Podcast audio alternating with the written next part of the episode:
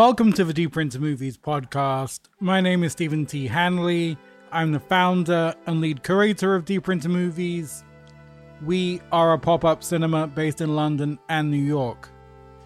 Today on the podcast, I am joined by director and, well, feature film director and music video director Grant Singer. Grant has been making incredible music videos for so many years. He's worked with Sky Ferreira on all her early music videos. We'll talk about that. He made a beautiful video for Slowdive, the Shoegaze Legends, which where me and Grant are both stands for. The Weeknd. He did a bunch of bows, and now he's made his first feature. It's called Reptile. It's an epic crime drama. It's a bit James Ellroy, kind of noir. It's got that big widescreen dark Michael Mann scope. And the cast is ridiculous. It's got Benicio del Toro as the lead, Alicia Silverstone, Justin Timberlake, Eric Bogosian, the GOAT, Sky Ferreira is in it. Michael Pitt. Michael Pitt is back. Michael is in it.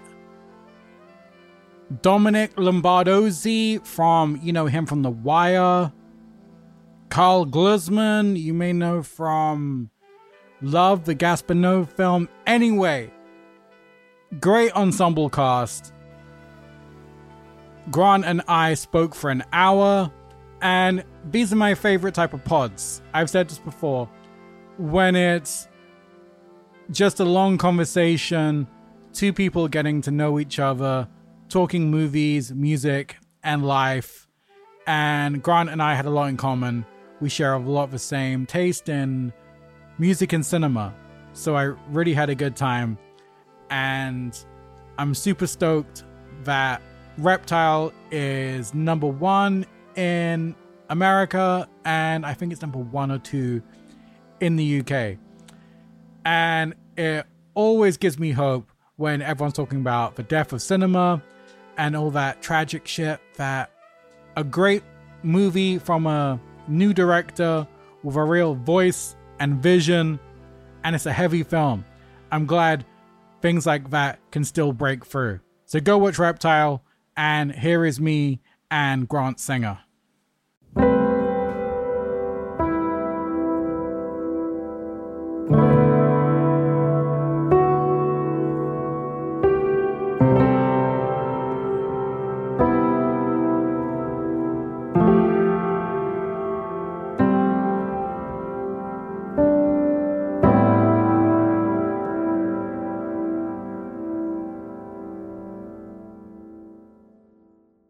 Buddy. How are you? Who's Harold Fields? Is that your real name? No, that's my that's my uh my Zoom alias. Okay.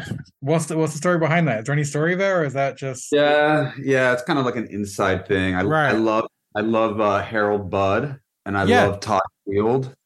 okay? That's an interesting combo. So yeah. We had Todd Field on the pod. He was fascinating, Oh God, I love him. And I and I completely ignored the PA was in the chat like wrap it up, and I'm like, he's fucking giving me gold about Kubrick. I'm just gonna fucking air oh, you out. It- yeah, I'm never a dick to publicists. I kind of respect the the junket, but this was just too good, man. He was Oh, talking yeah. about de- d- like I was talking about Kubrick and why he, he's giving me his own theories of why he does so many takes and was what he's exploring, and he's got like a photographic memory for all the locations and shoots and lenses and stuff. I couldn't pass it up, so. Oh yeah, no, that's great. So let's start at the beginning. What kind of teenager were you? What kind of movies and music were you into? When I was young, well, always been into Kubrick, Scorsese, David Lynch, um, uh, Paul Thomas Anderson. You know, those are probably like my biggest influences, especially when I was younger. Um, music, you know, I grew up really um, my God, let's from I love the Blood Brothers in high school. Do you know that band, the Blood of Brothers? Of course, yeah, yeah. I saw them live. I was I got beat up in the pit. It was those, Exactly. the shows are fucking crazy.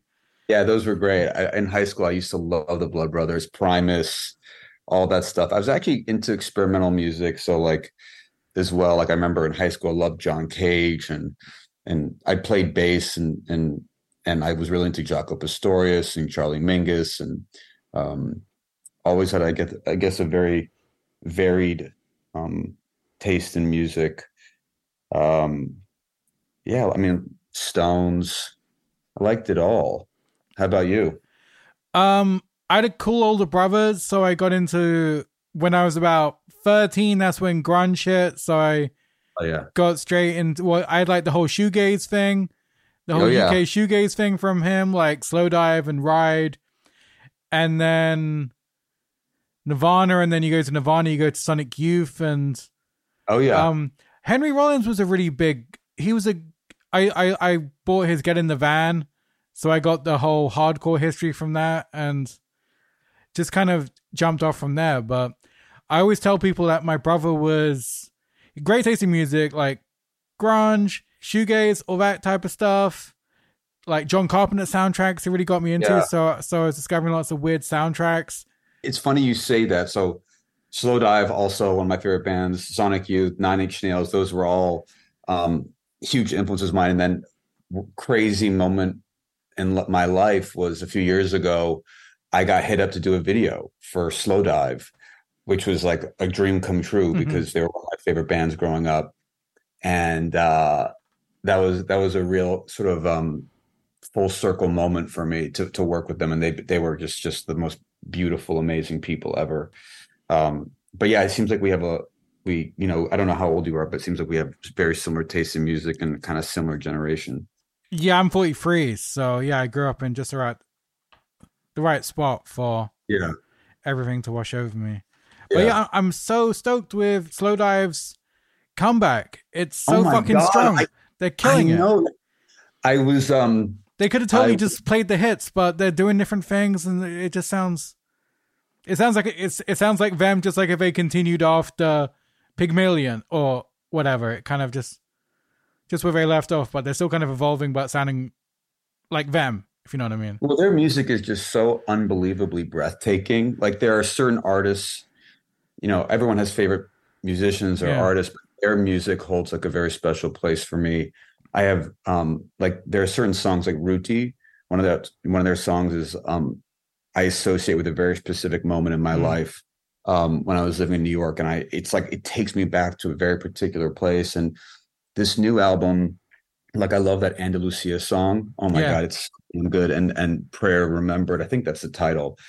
I was actually just on the freeway. Um, I live in Los Angeles. I was just on the freeway, uh, coming back from San Diego on like a midnight at Friday night one night, like maybe a week or so ago, and bumper to bumper traffic. Like Yeah. it must have been a massive car accident in front of me. The, Yeah. the whole freeway shut down.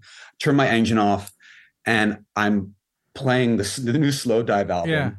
As I'm basically in a parking lot at midnight. I forgot. I'm not sure if I'm gonna have to sleep on the freeway at this Yeah. point because it's completely shut down.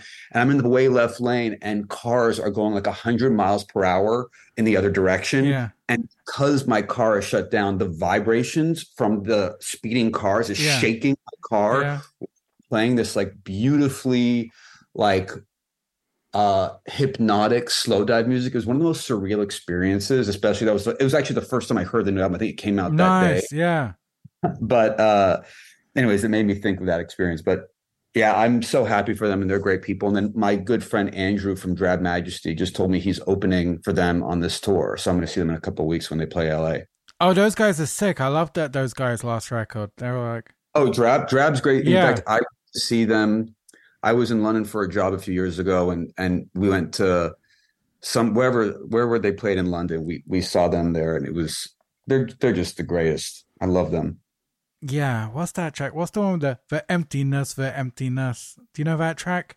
Oh, hold on, let me look. Hold on, grab. I just did. Here, I'll tell you. Just look at my phone. Is it? Is it? Um, hold on. I think it's this one. Noise of the Void. Yes. Yes. Oh, that track's spectacular. Oh, that's so incredible. heavy. My, so my favorite is my favorite song, maybe in the last ten years, is not just a name. Whoa. That that's track four from the previous album. Yeah. Um, oh my god, they're they're great. They're really good. That's so funny you said about being on the freeway. I got hit up to do this. There's these guys in New York called Dream Baby Press, and they do this um these kind of cool book readings, and they do a thing on Instagram where you write ten loves and ten hates. And the for the one of the ones I put on love was literally after I do a screening, like if I get in the Uber about 11 p.m., just putting on like an ambient record and just looking out the window, driving home. It sounds so cheesy, but it's just so cathartic and. I know what you mean, and and it's funny because, well, here's my question: Is it um, specific to leaving a film, or is it? just kind of like 11 p kind of anything when it's that kind of a little bit melancholic kind of 11 to 1 a.m leaving a party or a screening and just to kind of like putting on like an eno or harold budd or taylor oh, Yeah. Deupree is one of my go-to guys for I mean, anything or anything like Kranky records like stars of lit and shit like that and just kind of it's just so therapeutic just kind of clear my brain no no vocals no voices and just drift away so good So here's my. So by the way, there's this band from on Kranky. You just made me think about them that I haven't heard of in a long time. Um, I used to listen to them all the time. They're from New Orleans. Uh, Belong. Do you know that band Belong? oh hell yeah yeah i'm friends with Joshua Eustis from Telefon Tel Aviv uh huh. whose highest recommendation if you haven't heard Yeah, of I him he, and he did my pod music as well for the show but he plays in second woman with the guy from belong Oh wow, I've never heard of Second Woman. I gotta check them out. Second woman, uh, uh, almost like just real deep kind of Autechre, almost impenetrable kind of crazy Oh, wow. IDM, but yeah, really spectacular. But yeah, it's him and Belong. Belong that record. What was it? 2012, 2011. Whenever that. Was that October Language? Is that the one I'm thinking of? It's uh here. I'll. I'll let me just look. This is the out. This songs that I love. From it's called Common Era.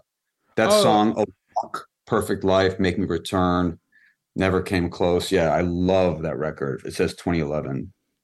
Yeah, that, that- he's great. Yeah. They're good. Uh, but it makes, but going back to what you said about leaving a movie, so there was this theater here called the ArcLight. I'm not sure if you've heard about it. It's- Yeah, it yeah, yeah.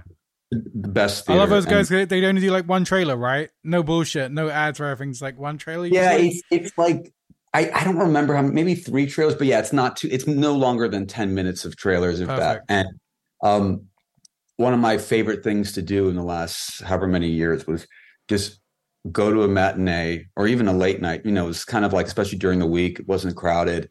Watch a movie, and I have so many amazing experience, like uh, memories. Like I'll never forget when I saw Killing of a Sacred Deer there, like and not an empty theater, but you Mm. know, it wasn't packed. And then you leave, and it's just quiet, and you get in your car, and you just put on music, and you just sit with the film. But Yeah. yeah, you to, to listen to that that makes you feel like what it's almost like a continuation of the, of the cinematic experience of the film. yeah, absolutely. And I find film to be very meditative, and it almost is like a religion to me. It's like going to church or something where you leave and you you, you you're a changed person, right? I have so many experiences of leaving the ArcLight, getting my car, driving home, and it it almost like it it it frames the experience of the film um, in such an amazing way. And uh, unfortunately, the arc light closed during COVID and I really hope it opens again because it was just such a, a, an amazing place for to see movies and to have like an experience that's not like because when you go now to the AMC or other theaters, it's just like it's like going to Coachella. It's like there's just Yes. so many people, and it's it's it, it it's like a counterpoint to like what it is that you're seeing. Like a movie is like can be a very holistic spiritual experience, and then you walk in the in the main area and it's just way too many people and it's almost overwhelmingly um like it, it's just very overwhelming from what you just you know Yeah, it's funny as a film programmer, everyone's always talking to me about the communal experience of watching a film together. And a part of me loves it for certain movies, but there's a Larry David in me. He's like, man, I like fucking five people in the cinema. I like me Oh, and yeah. just four other old guys in very, you know, fucking rows and rows between us, big personal Yeah. space, and just like get my Coke and popcorn and just have some very quiet time. watching a movie can be a very personal experience. Yes. Like certain films, especially if a film is very moving, it's like it's it can be incredibly vulnerable to watch the film. And if if you're if you're emotionally moved and it it um, I think this the experience watching it can be heightened by not having many people around because it's like there's nothing inhibiting um whatever connection or reaction you're having to what you're seeing. It can yeah, be it feels personal, al- al- almost like you don't want to share the experience with other people, or almost like when you like a band when they're small and not many that people are into it. Almost on the the cinematic version of that, where you're just having this special private experience. That Well, it's funny, yeah, and and because I remember watching The Square, you know, the Ruben Ostlund movie um, at the ArcLight when it came out, and I was obsessed with that movie. yeah, I think I think it's better than Oh yeah, Triangle. Uh, uh, I love oh, both, same, but same. yeah, I love. I mean, I love all his work, um, but that is my favorite of his, and I was laughing so hard. Okay, yeah, and I'm not like I'm not like I'm not like this really loud person trying to make. I'm like I just could not stop laughing because I thought it was just Mm. brilliant and masterful, and I could tell that like there were other people in the theater that were just not. It just was kind of yeah, not there, was kind of over their head or whatever. It just wasn't their thing. Um, but it was nice to be almost like one of the few people in that theater that I can just react and not feel like, oh, I'm in because I don't want to react because I'm surrounded by people who might have a very different reaction to me. But here's my thing about Triangle of Sadness, which I, I also thought was amazing. I wish I had seen that film not knowing anything about it. Meaning, if Mhm. I saw that film at Cannes and not and not seen all the clips from the trailer of like everyone vomiting, during- yeah, I would have been like, I would have been like, my jaw would be on the floor because I would not expect it. But because I had, I knew what was coming, right? I knew what was thing.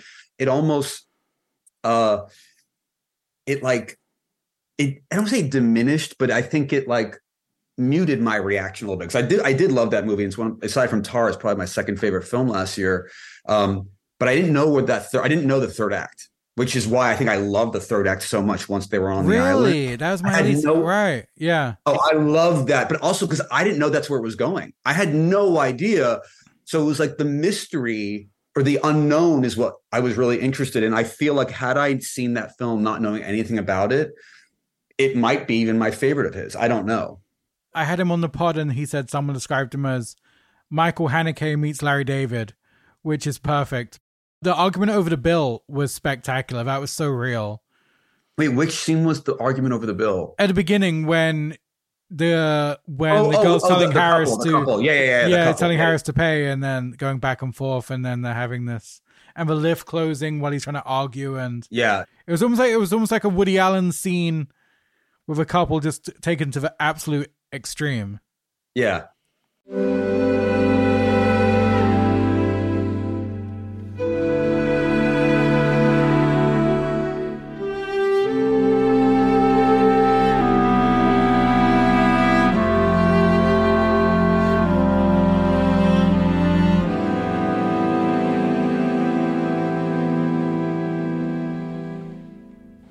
This episode is brought to you by our friends at Mubi.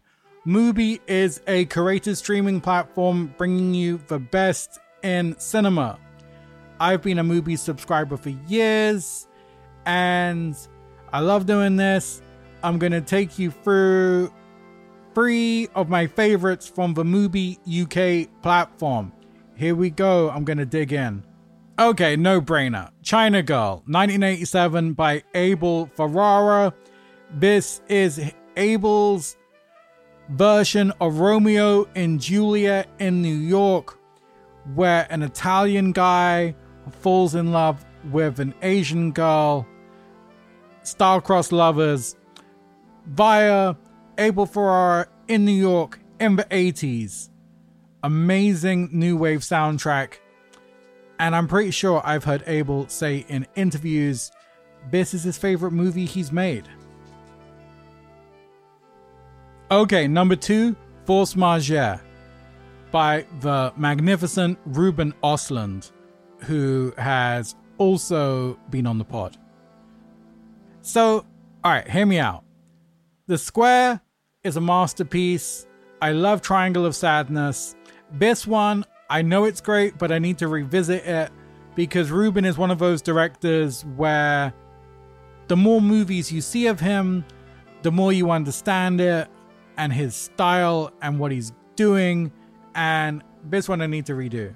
And we mentioned Ruben on today's interview. So that's number two. Okay, you know I love an erotic thriller, and I'm picking Bounds from 1996 by Lilly and Lana Wachowski. When I was in college, this was the most stylish, cool movie there was.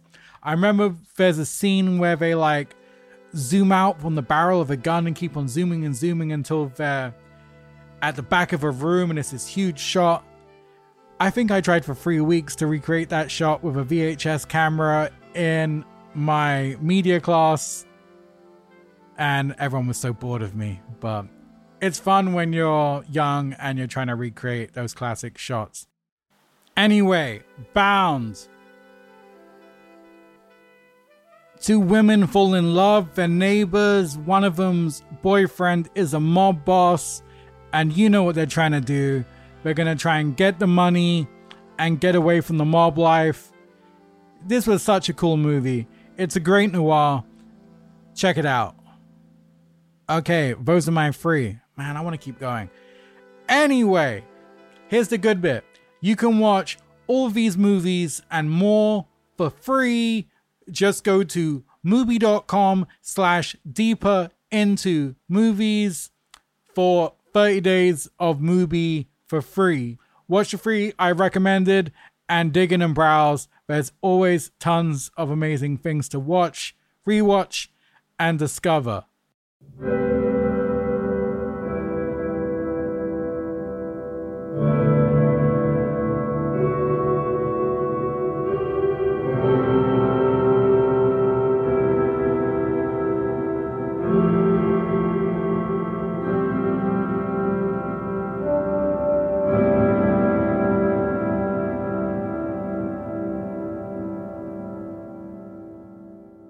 What was the first music video made? How did you break into shooting videos? So, um, went to film school and I was living in New York and I was always like the film guy. I had a lot of friends who were musicians and artists and up and coming bands and stuff like that. And I just started making stuff with my friends. I didn't even think they were videos. I was really just, um, I don't say documenting things, but I was like making like visual counterparts for their mm-hmm. music. You know, in fact, the, the first video I think I did was was for my friends uh, in this band called Starred, uh, and they were my two two of my best friends, and I started filming us and them, and um, I think the first real video I did was this video called "Call from Paris." It was black and white. I was like, you know, director, cinematographer, AD. I was everything. It was just me and a camera, basically, editor, everything. Um, and uh, I just started, and, and then I just sort of spiraled in a, into a career of like making things for other friends, and then other musicians started taking notice, and then they hired me to be to do their videos, and next thing you know, I'm a music video director. Really, kind of just a series of doors opened, and then I just walked through them. How long was the journey? Were you getting budgets from the videos for the beginning, or getting a fee, or no, first I was just making stuff with friends. It was like, and then you know you get like a five thousand dollar video, then a ten thousand dollar video, then like a thirty thousand dollar video, and then it was like it. I started directing into uh, music videos in 2011, and then you know 2014. I remember the things started to kind of take off in in a way.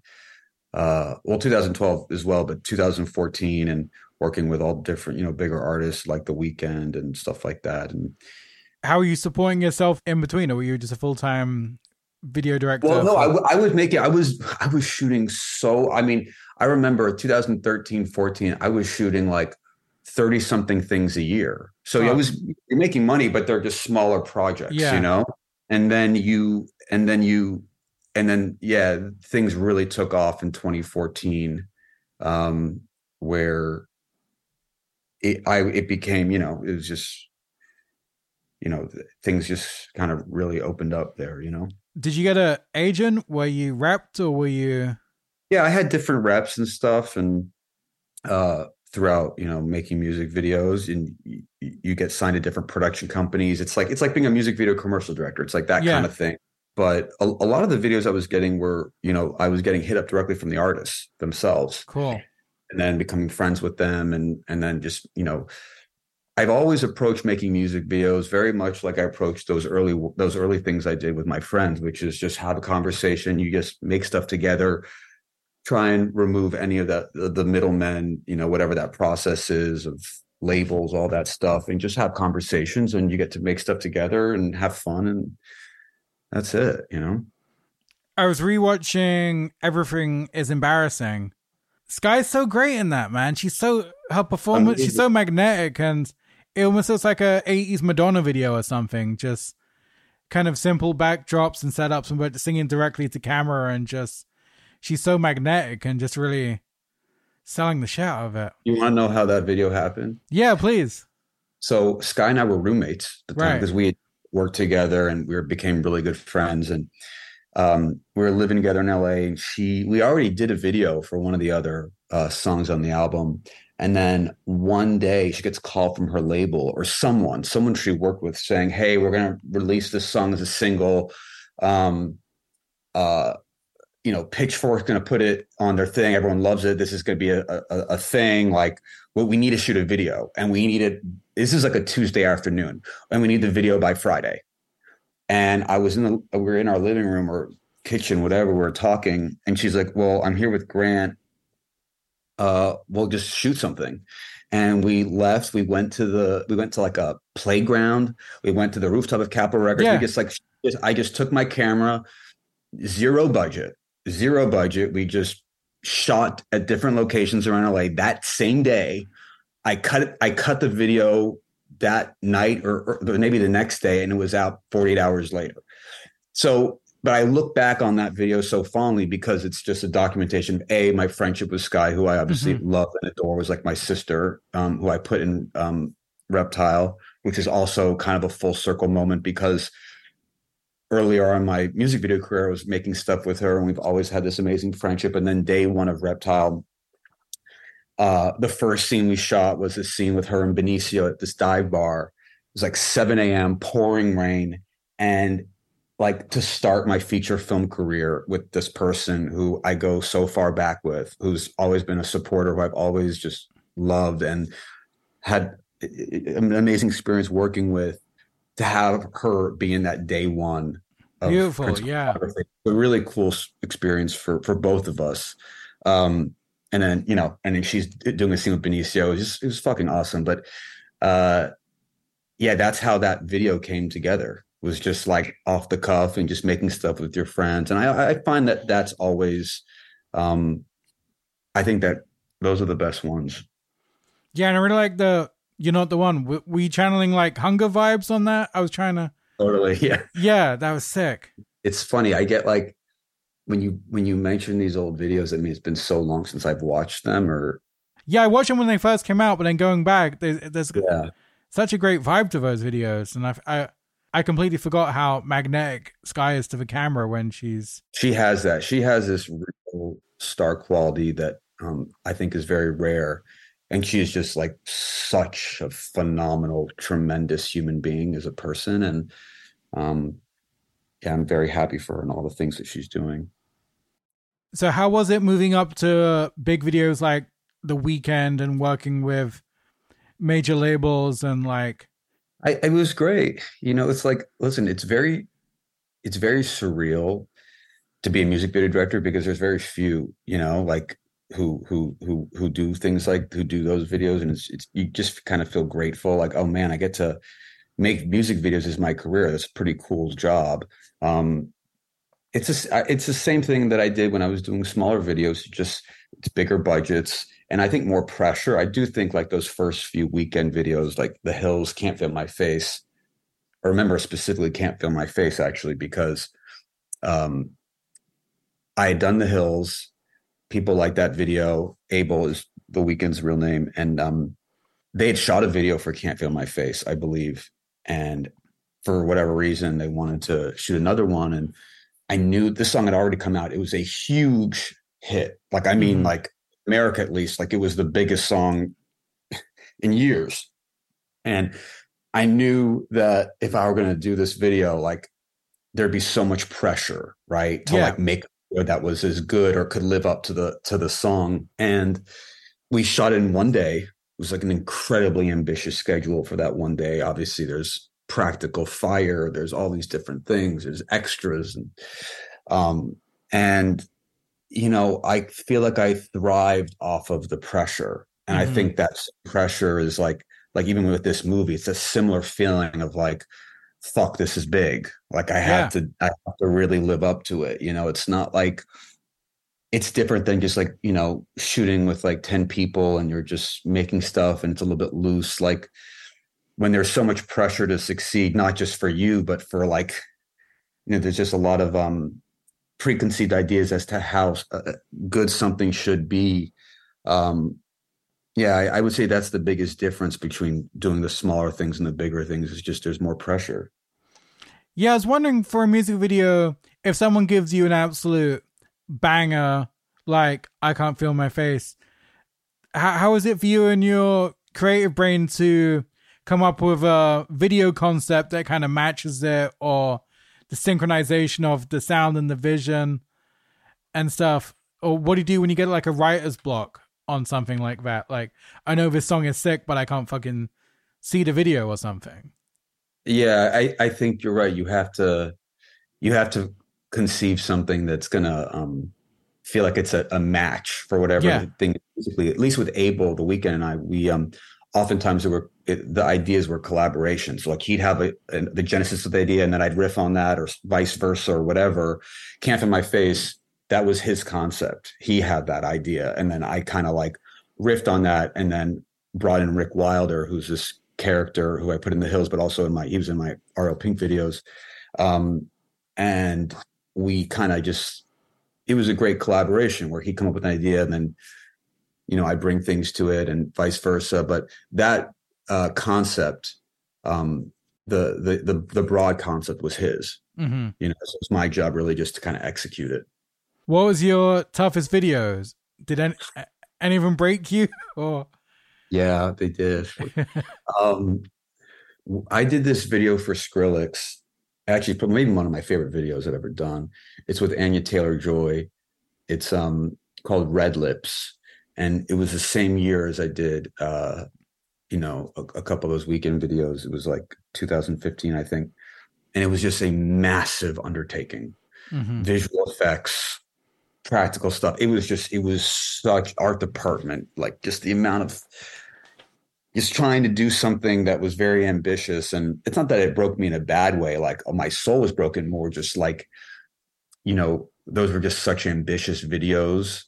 Um, and I think at the time, making music videos was my life. It was mm-hmm. my identity. It was how I viewed myself. It was, it was, um, I really wanted to, to be great at it.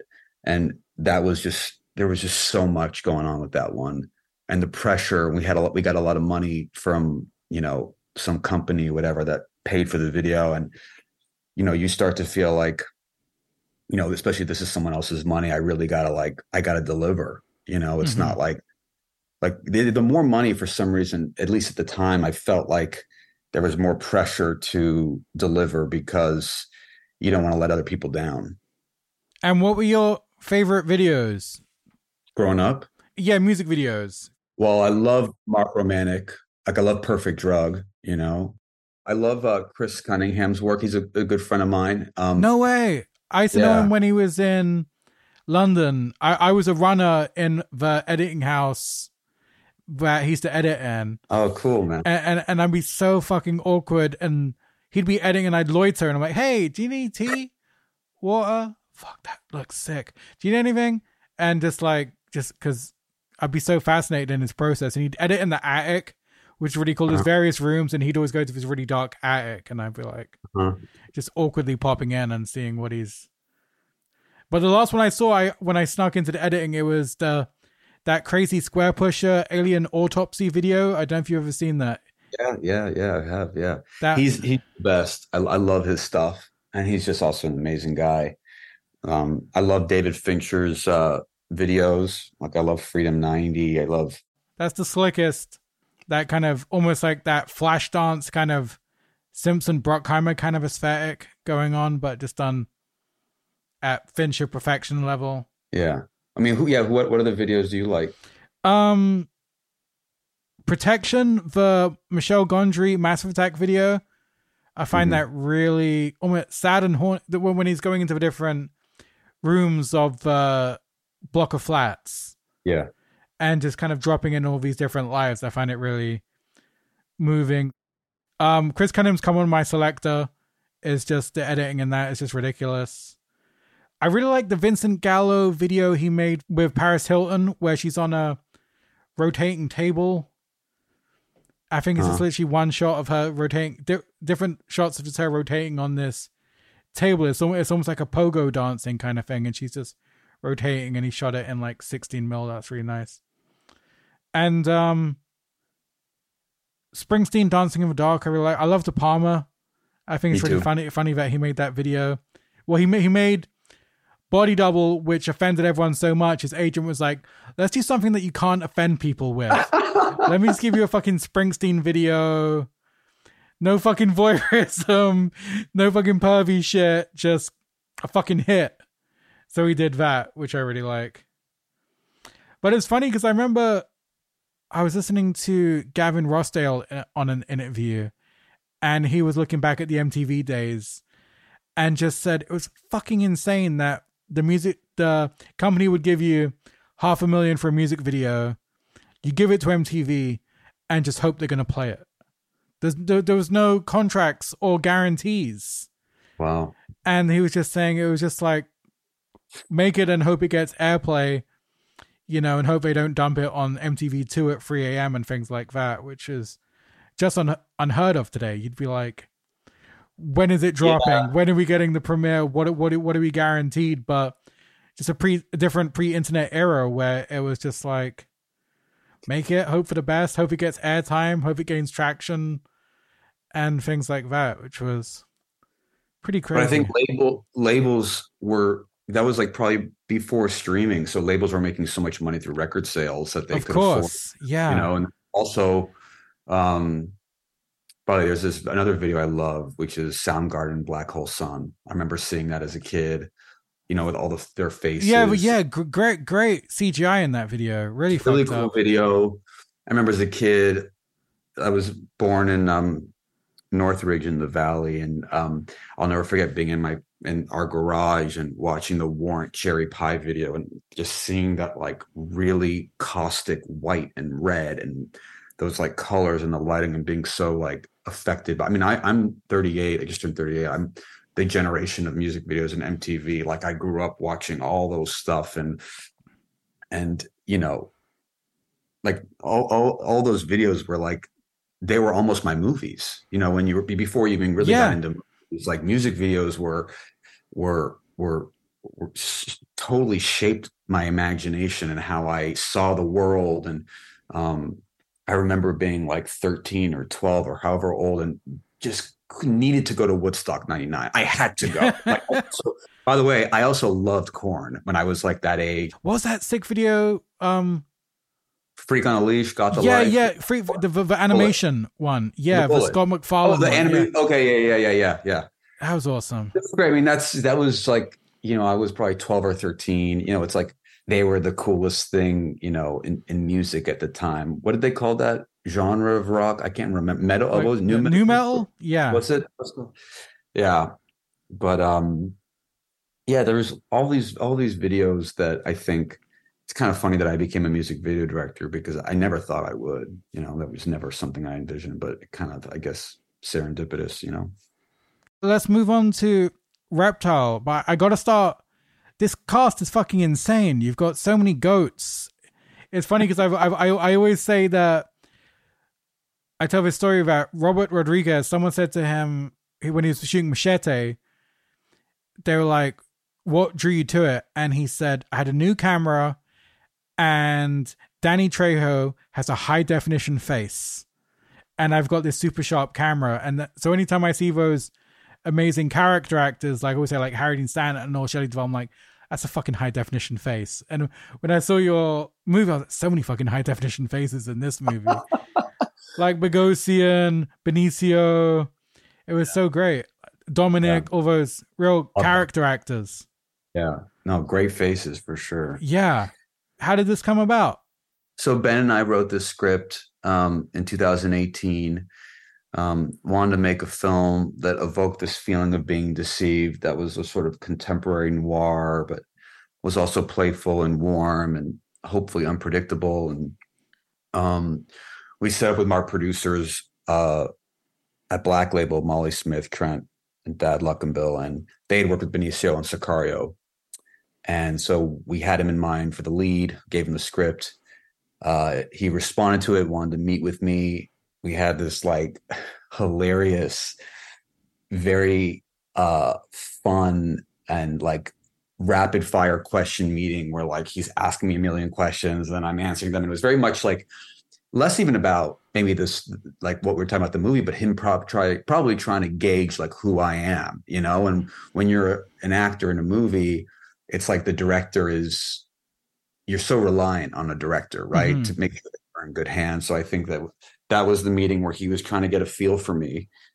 I'm assuming, um, looking back in hindsight, and he was there with his managers and uh, agent, and um, and then a week or two later, we started working on the script. he's like, "All right, let's meet," and we started developing the project. And um, you know, once Benicio's involved in the movie, you get, I think, you know, people start to take you more seriously. Other sure, actors, yeah. Right?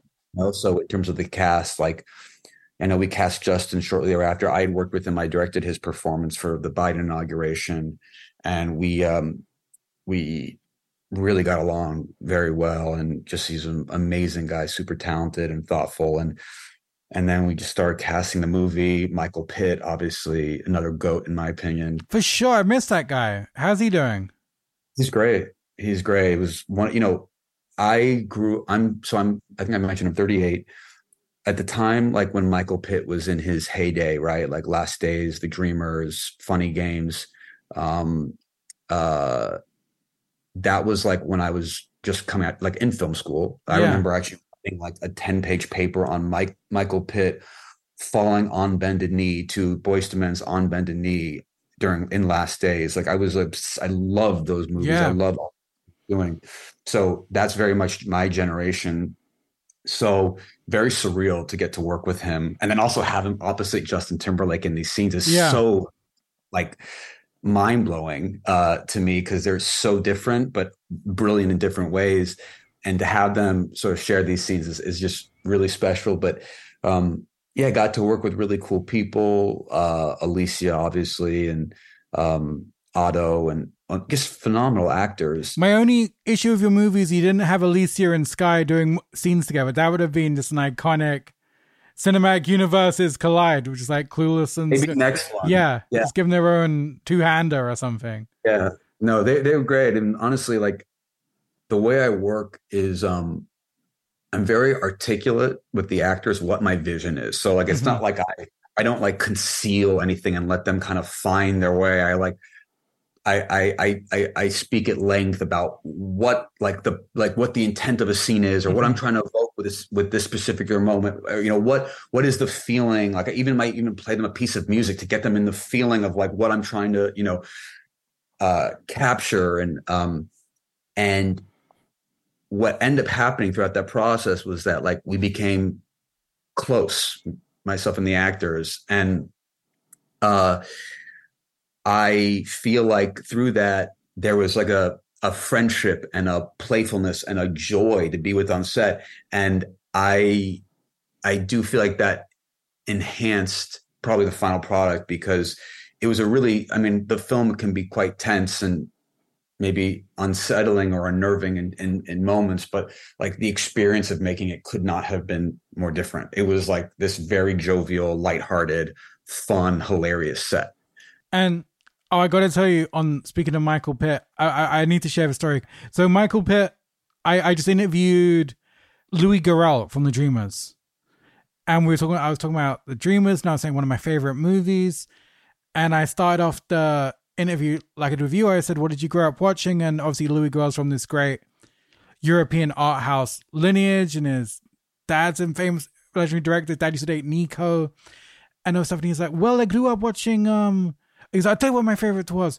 What's the movie where the chef is on the boat and the terrorists?" And I was like, "Under Siege." He's like, "Under Siege." I fucking loved Under Siege and he was just riffing about his love of Seagal. And I was I was waiting to go to you know oh when I first saw Godard, it's the Paris New Wave, and he was just riffing so hard on Seagal, and I was like, and I came away and I was like, this is the fucking best interview ever. Louis Garrel talking talking about Steven Seagal, and I said to the publicist afterwards because when you do the big junkets, they'll often record for you, like they won't let you have the audio in case you say something fucking crazy like you're pro Trump or something, and they don't want. Yeah, yeah, yeah. So they'll give you the file afterwards once you're cleared. And I was like, oh, that was wonderful. What a funny interview. And I said, send, send over the file. And she was like, I didn't record. And I was like, you're fucking kidding me. And she's like, yeah, no, I just didn't click the button. I'm sorry. And I, so the that, that interview's completely lost. So no one will ever know of uh, Louis Well, Garrel. at, least you, at least you can uh, salvage some of it by putting it on this one. Yeah, this is it. You know, listeners excuse the bad French accent, but that that story had to go had to be documented somehow. Yeah. That was just so good. But what was so great I, I love it when people are honest about their influences. Obviously, we all have, and like, of course, everyone loves Bergman and whoever and Bresson, whatever. But like, like I love, like, I remember that movie Howard the Duck. Like, blew my mind when I saw it. Or that movie, Toys, or, creepy like, movie. Yeah, yeah. Howard Oh, Duck is so creepy. movies of yeah. art, like, and it's like it's okay to have influences that are also kind of like just of the moment. Whenever you were like, by the way, Beetlejuice to this day is one of my favorite movies, mind blowing film, and like obviously Eraserhead is another like huge movie for me. But like I think Beetlejuice is a masterpiece, and I. I, there's not that's not like a that's not like a, to me a guilty pleasure. There's nothing shameful. No, I, I don't believe in guilty pleasures. no, yeah, no, I know, no, no, I know, but like, I was just thinking, like, it. I like it when people are very honest about their influences and not feeling like they have It- to. Flex with like Yeah, not flex. Like, Collection. like yeah. just know how film literate you are. Like, I love Carlos Reygadas, but I also love like you know other filmmakers as well that like may not make as like I don't want to say artful because that's not the right word, but like um pre, you know a certain type of prestige cinema, right? Yeah. But um and and and what's so great about movies is that there is different. Like you like you by the way, you love Harold Budd. I love Harold Budd, but like if you only had to listen to Harold Budd every minute of your life for four years, you'd be like amputated Yeah. out. Like you'd Yeah. be like, I need to listen to some pop music. I need For to like sure. feel good. I need to like feel something propulsive and light. So I think the variety of film is what's so important. You need to have different voices. You need to have different types of movies to keep that balance and make film exciting. Yeah, have you ever seen that amazing Lou Reed interview where the interviewer is trying to be thinks it's the right vibe to be really kind of snarky and cunty, Yeah, yeah. cunty with Lou Reed, and he's like, and Lou Lou said something like, "I haven't seen any good art recently," and this guy said, huh, "Yeah, I know it's all police police academy movies," and Lou Lou was like, "Me and John saw Police Academy. It was great. We needed that on a Tuesday afternoon, and it was just so Yeah. great. It's like, yeah, that shit's got its place." And Absolutely. every good director totally fucks with mainstream genre stuff. Almost every. Uh, maybe not unless you're like really austere, cold ass Michael Haneke stuff, but most great directors know that the, you know, But even again, I'm not speaking for Michael Haneke, but like what Michael Mann does, right? Like what he does, yeah, and like, like making a movie like Heat, which I think is just the most tremendous, like mind blowing, astounding. Yeah. So those types of movies are so hard to make, and I'm not saying making like you know uh, a very austere thriller is easier, right? No. Or like or austere drama, like you know, restrained film. Is but I would say, I think the Beatles said this, or someone said this, that writing like a really great pop song is much harder. Absolutely, it's so fucking hard. Yeah, I think that like, like even like Jonathan Demme did with Silence of the Lambs, also one of my favorite American directors, who, who I don't think gets the credit nearly that he deserves. And Sidney Lumet, same thing. No, Sidney Lumet does get credit, but still, like that career. I mean, to make ha- to have so many of, like, in my opinion, the greatest movies of all time um, that are all so different than one another. But I think that to do that, like to make a movie like Network, to make a movie like Dog Day, um, to make a movie like Silence of the Lambs, and all these other movies, those are so hard to make. Those are just so hard because you're you're firing on all cylinders. Yeah. And you're making things. And by the way, that's why I love Hitchcock and that's why I love Fincher. Is like they make movies that pretentious assholes can love, but also like if you're like a 10 year old in Iowa you still love them. And to make something that that is compelling for all walks of life is is just it's so impressive you know? How do you feel about miami vice? We were literally me and my friend were just talking about it earlier. He was just saying the the, the show or the movie? The movie the the michael mann oh. movie. Yeah yeah yeah i think it's great yeah, I think it's such a trip. It actually since it came out, so I, I need to. Oh, you should um, go back. It's crazy. He yeah, literally yeah it starts off like he's just cut off the first 15 minutes of the movie and just drops you in midway. Me and my friends, um, we're talking about that weird mini DV era, almost the, the DV era of Michael Mann with Collateral oh, yeah. and yeah. Miami Vice. 2004, 2006, something like that. Yeah. Yeah, where it doesn't look like, it doesn't look like, it almost looks like TV movie slash, but it's got a weird grain to it. There's just that weird mid- middle world before we went fully HD. Yeah and it's just got such a weird vibe and aesthetic and look to it, which I think is just so incredible. Like Tony Scott did stuff um at that time. What was that movie he did? Um Domino? The Domino, yeah. Like whenever I think of that era, I think of like the way that film looks. You know, the movie I just rewatched was Manhunter, which is fucking so obsessed with Manhunter. And it's like that movie. There's such the soundtrack is so sick. Oh, and, it's uh, incredible. Uh, speaking of soundtracks, I just rewatched Risky Business. Also, that's my favorite. That, that's my favorite soundtrack. Love on the Real Train is the best yeah. needle yeah. drop in a film ever. And then and then Noah Baumbach used it in Squid and the Whale. yeah. Yeah, yeah, with my buddy with my buddy Owen Kline jerking off in the library. That's a really, yep. really, yeah. Risky's so weird because it's just literally a guy calling a hooker and getting involved in a crime. It, it's almost it's such a weird. It's a it's a great take on the kind of almost Ferris Bueller. I'm kind of home alone for a weekend kind of yeah let rip vibe. And it's also like to me that movie is so artful. It's so yeah. well made. Almost has like an Altman esque feel to it. It feels like a dream. There are certain yeah. sequences that it's like a dream. Um, and it's such a some it like it has this nostalgic feeling for me like when i watch it it, it evokes an americana that it's very hard to articulate um but it's like it feels like a dream that movie's so good was that i think that was that director's first film if i remember correctly i think it was yeah i, I think that was when david geffen just being the mogul was like i'm gonna get into the film business now and there's a really great bit in the commentary with tom cruise talking about his love of tangerine dream which is really I, it, it's surreal to imagine Tom Cruise is listening to music, period, let alone when he's like, it's so ethereal. It's so yeah. ethereal. But he's right, but it's just funny. Him, and also it's fucking crazy for that style of music to be used in a movie, wasn't it? I think Friedkin found them first for Sorcerer. Right. But it's even wild b- booking those type of guys to do your score. You know, it seems like a completely different time that you could get. Yeah someone like that on board. Yeah, no, for sure.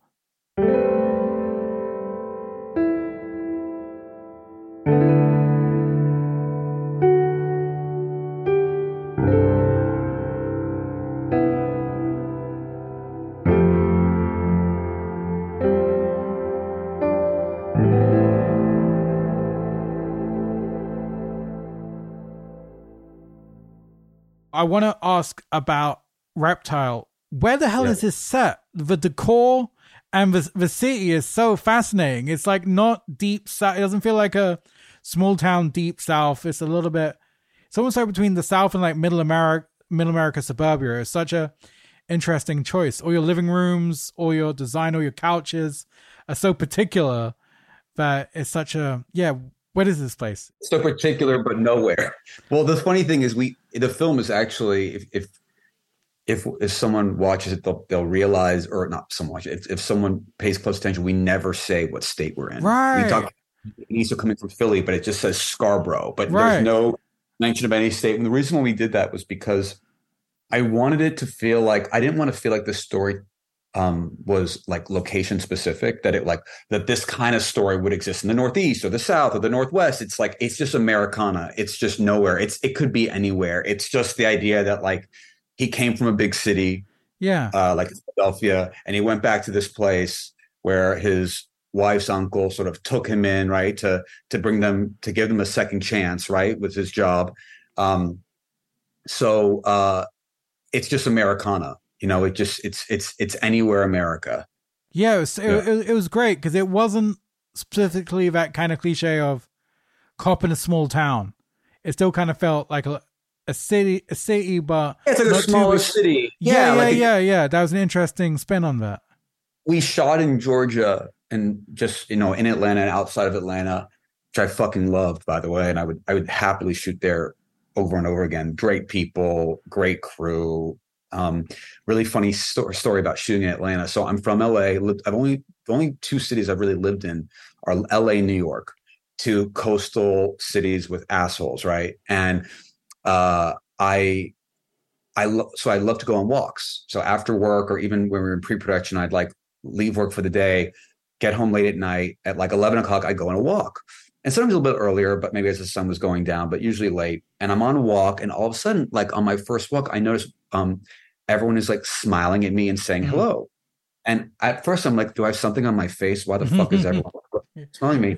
And I slowly realized it's like, no, that's just people in Georgia. They just when you walk by someone, you say hello and you smile.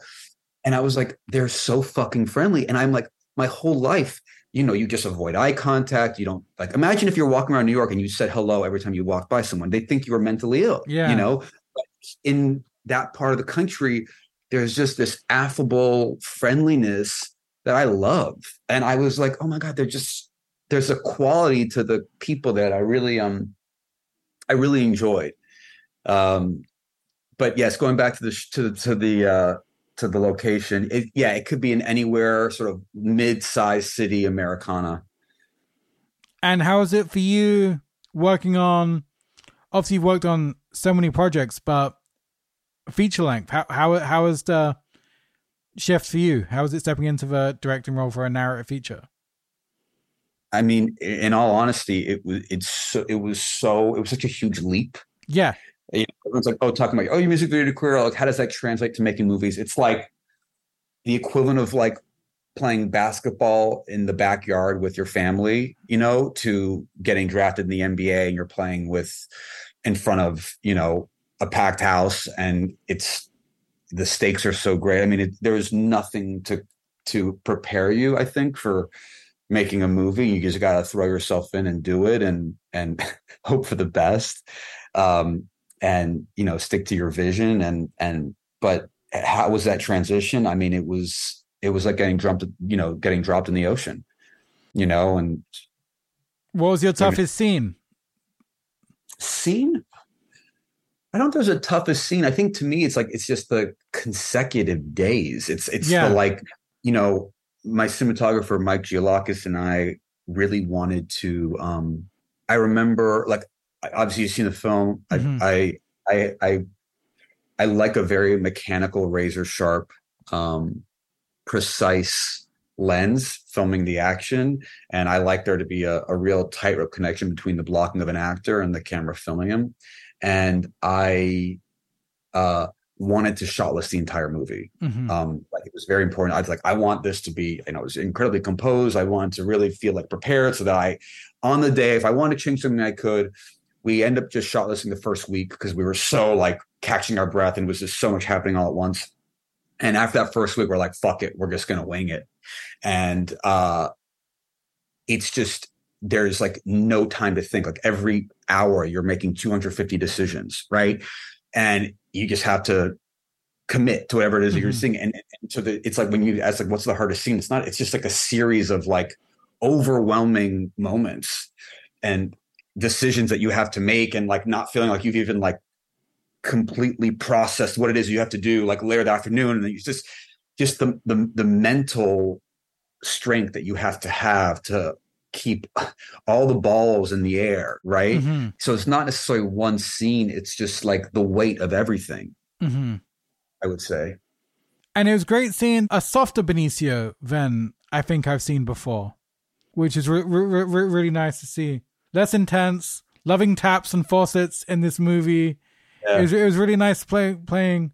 He, uh, it was great when he brings that back dark menace when he's bring, telling the guy at the dance to hands off his wife. But for the Yeah. most part, it was great just seeing a softer, quieter side of him. Yeah, and he, the fact that he has all these facets to his personality, I don't think we're used to seeing him with a love interest. Like yeah, his movies, like I can't remember the last time he had a love interest. Um, and yeah, it's a, it was it's certainly like a sweeter, um, but certainly less, not less strong. It just yeah, you, you it's different shades to his character that I think he you know inhabited beautifully. and how's this script writing process between? It's three of you guys, right? Yeah. So Ben and I wrote the script. Um, And how's that rang with him? Has he wrote scripts before? Am I yeah missing? he's, he's yeah yeah he has great writer um great director he also um came from Oh, sorry, meant video- Benicio. Sorry, oh which is- benicio oh sorry um i'm sure benicio has um written stuff absolutely um i think this might i, I again don't quote me on it because i'm not sure this might be his first uh credit as a screenwriter Yeah.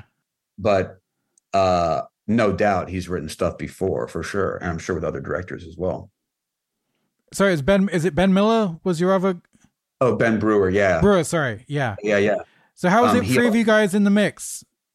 Great. It was really great. So Ben and I wrote the um, you know, the first drafts and then um once Benicio came on board, um we the script kind of just like you know evolved and it was it was a great process. And um and Benicio is uh you know just like for me it's a real like for your first movie to get an actor like that and is is a real dream come true. And um he brought a lot of like you know like depth to the work. And um he- he's also incredibly passionate as an actor and as a person and i really i'm very passionate and enthusiastic and i respond to that you know in collaborators for sure And how is it with Eric Bogosian? That's Eric's a go- that's a goat right there. funny he's funny man he is fucking funny he cracks me up by the way, all the actors have great sense of by the way the funny thing is like the movie the movie is set anywhere but all of our actors are from new york like Yeah. all the thickest New York accents like Domenick Lombardozzi, JC Capone, Eric. I, I think Ato's from New York. We end up casting all these New York actors to play characters who are not from New York, but uh, they're all great. They were all Eric. Eric is amazing, really smart, brilliant guy. Also a writer, um, just such a seasoned actor, and you know he knows exactly what he's doing. You know, you come in, you tell him, great, he's got it. Moving on. Yeah, I'm kind of obsessive talk radio. That was he's incredible. So good. He's got also Eric is the you should have him on because he's got the king of stories and he'll like tell you a story and 10 minutes later they're like, all right, lunch is over. And you're like, but he's halfway through. He just he's he's a great storyteller. I've got him on audio CD reading um Hollywood Animal. I'm blanking on the guy- the guy who wrote Basic Instinct and Showgirls and Uh-huh. Joel Uh, Eszterhas. Huh? Yeah, yeah, yeah. and but it's Eric, it's Eric re- reading. So I've just got these filthy, salacious stories of like '80s coke fueled Hollywood with Oh Eric Bogosian reading through it. It's such a vibe. I'm Yeah. currently trying That's- to put it onto my iPhone just so I can walk around with that in my head all day. And I gotta say, the fucking creepiest scene I've seen in years, man. No spoilers. When JT is doing the house viewing, Yeah. so So- fucking so sinister. So big, that, big kind of Manson family kind of vibes right there. It's chilling. So that sequence is one of my favorite sequences in the movie. Um, I had a fight for that because you know there are scenes in the movie that like, yeah, if you just extracted, you could still tell the story. Like you, the story would still be told. Um, but that gives to me that's an indictment on um, our fascination in true crime, right? Yeah. And this idea of aging trauma and like the the anyway, there's all these. I, I am not. I want to get overly cerebral right now and intellectual talking about the movie because I just want to like you know let the viewers watch it and hopefully come up to their own conclusions and have their own subjective experience watching the film. But that is certainly like both um narratively one of my favorite sequences and also just in terms of its commentary on how we as a culture process and uh um yeah just process true crime and our, our obsession with it and and whatever. So uh that we shot that sequence obviously just in one day. And i'll never forget shot that. It was one of those days on set where everything was just like firing on all cylinders. Mm. and i just knew we got it. And i remember yeah. leaving with the the biggest grin on my face. We probably like it, we that was probably the first or second week of shooting. I think the second week of shooting, and I just had. um I remember uh uh leaving set, walking to the car, just smiling ear to mm. ear, being like, "We did it!" Like whatever it was, whatever I wanted to do, I just fucking nailed it. And that's what I, you know, it's like those are those scenes where you're just proud because, like, okay, that was my vision and I got it right. It's not you don't always like oh you're like oh I could have yeah. done this better, do this. It's like no, that was one of the days where like whatever I was intending to do, I did it there. So I'm I'm happy that you like that sequence because I love. Oh I love yeah, it. was so great when you're not quite sure what the fuck they're doing, and then yet the best. Thank you. That and um, just because we spoke about Michael Mann, there's a fucking amazing shot of Benicio in. Is he? He's like in silhouette. I think is he by the sky? Oh, yeah, over? yeah. yeah. Oh, that's such um, a shot. The lake. Thank yes. you. Yeah. Yeah, that's um it's a beautiful shot. Uh yeah, so yeah. Yeah, kind of giving me William P- Petersen by the beach and Manhunter kind of vibe. Yeah, so like, that's a fucking you, shot right there. Compliment. That's a huge compliment. Thank you. Yeah.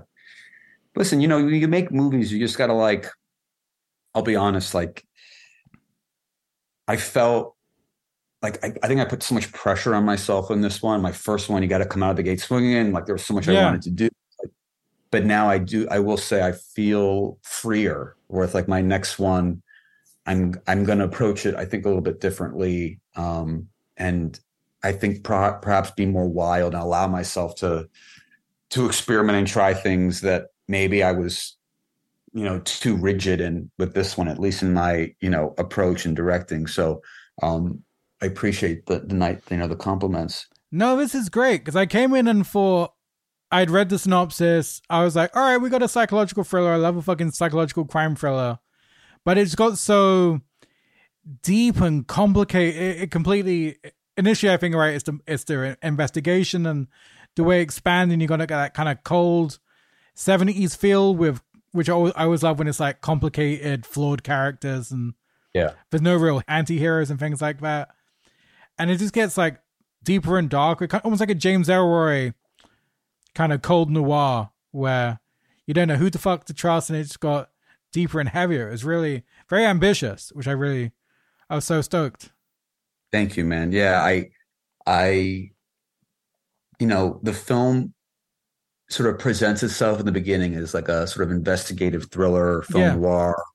Um, and then something happens halfway, and then it really kind of becomes another movie. You you enter this character's head and his inner world, and it gets very paranoid and um, complicated and perhaps emotional and and you don't know where it's going. And i mean the movie's called reptile because first of all the, the path of the film is not a straight line but mm. also because characters introduced as one thing and revealed to be something else. And there's a shedding of skin that occurs. And i um you know you just you got to make things that you believe in you put out in the world and then it's all you can do Finally, what did you shoot on? It had a great grain to it. What was the film yeah, stock? We, we shot on Alexa, older lenses, and we so there's this process called film box that we used.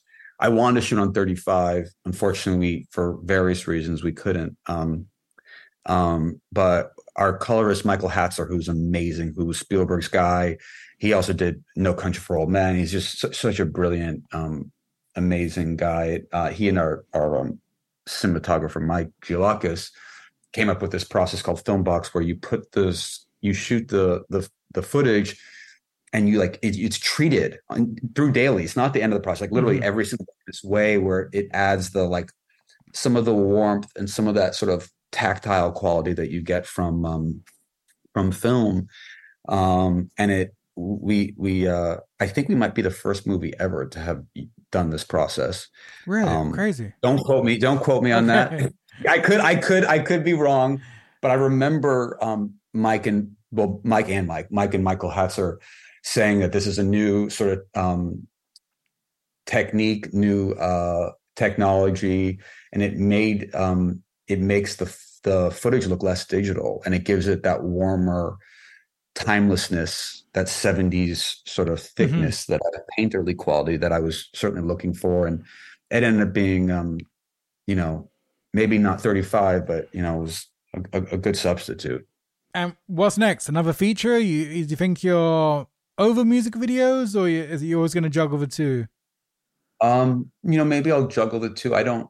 Uh, I'll I'll just see what happens, what comes my way. But yeah, you're gonna, gonna make movies, so that's the goal. Is just to keep making movies and you know see what happens. But yeah, I don't. I don't. I mean, listen, I'd love to make a music video if someone came up, you know, approached me and I was into it. Then, but it's not something that I'm like seeking out.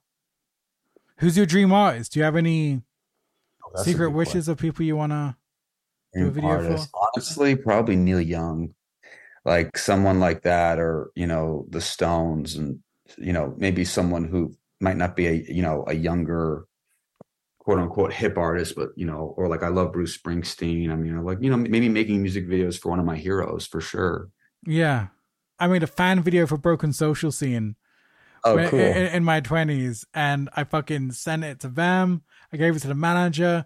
I sent it to the studio because I have no boundaries, and I, I never heard back. I was so sad, but I gave it to. I emailed someone, put me in contact with Kevin Drew, and I was like, "All right, fuck it." Fifteen years ago, I made a video for you. I never heard back, so here's the Vimeo link from here, and he and he said he really liked it. But it was I was That's trying to mirror. I was trying to mirror like Dirty Boots.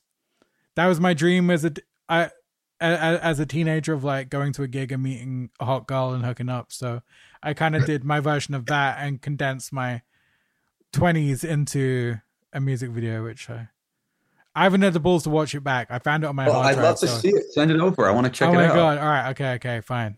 Um, Yeah, I want to see it. yeah, so I, I I did that, but then I just got into program. Well, no, then I used to do films for my friends.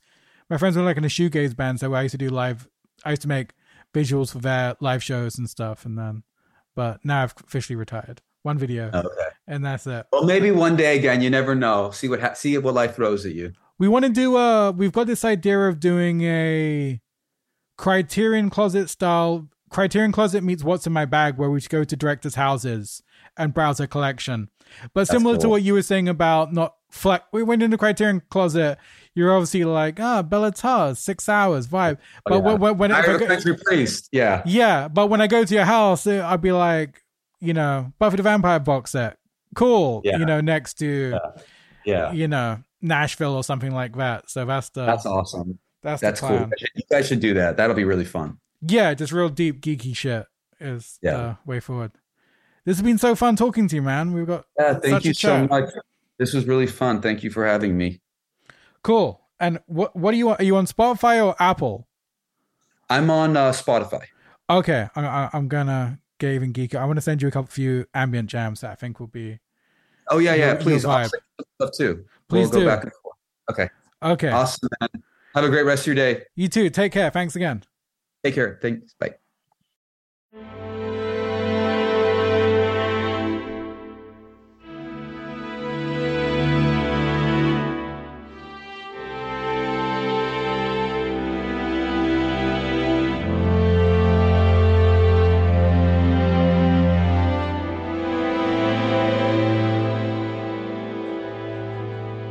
Boom.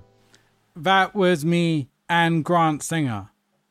Such a nice guy. I had such fun talking to him. That's it from me. Thanks for listening. Thanks to Joshua Eustis for our beautiful music. And quick favor before I go if you enjoy the pod, like and subscribe. I keep being told the more likes we get, the more subscribes, the higher the pod will go in the search engine.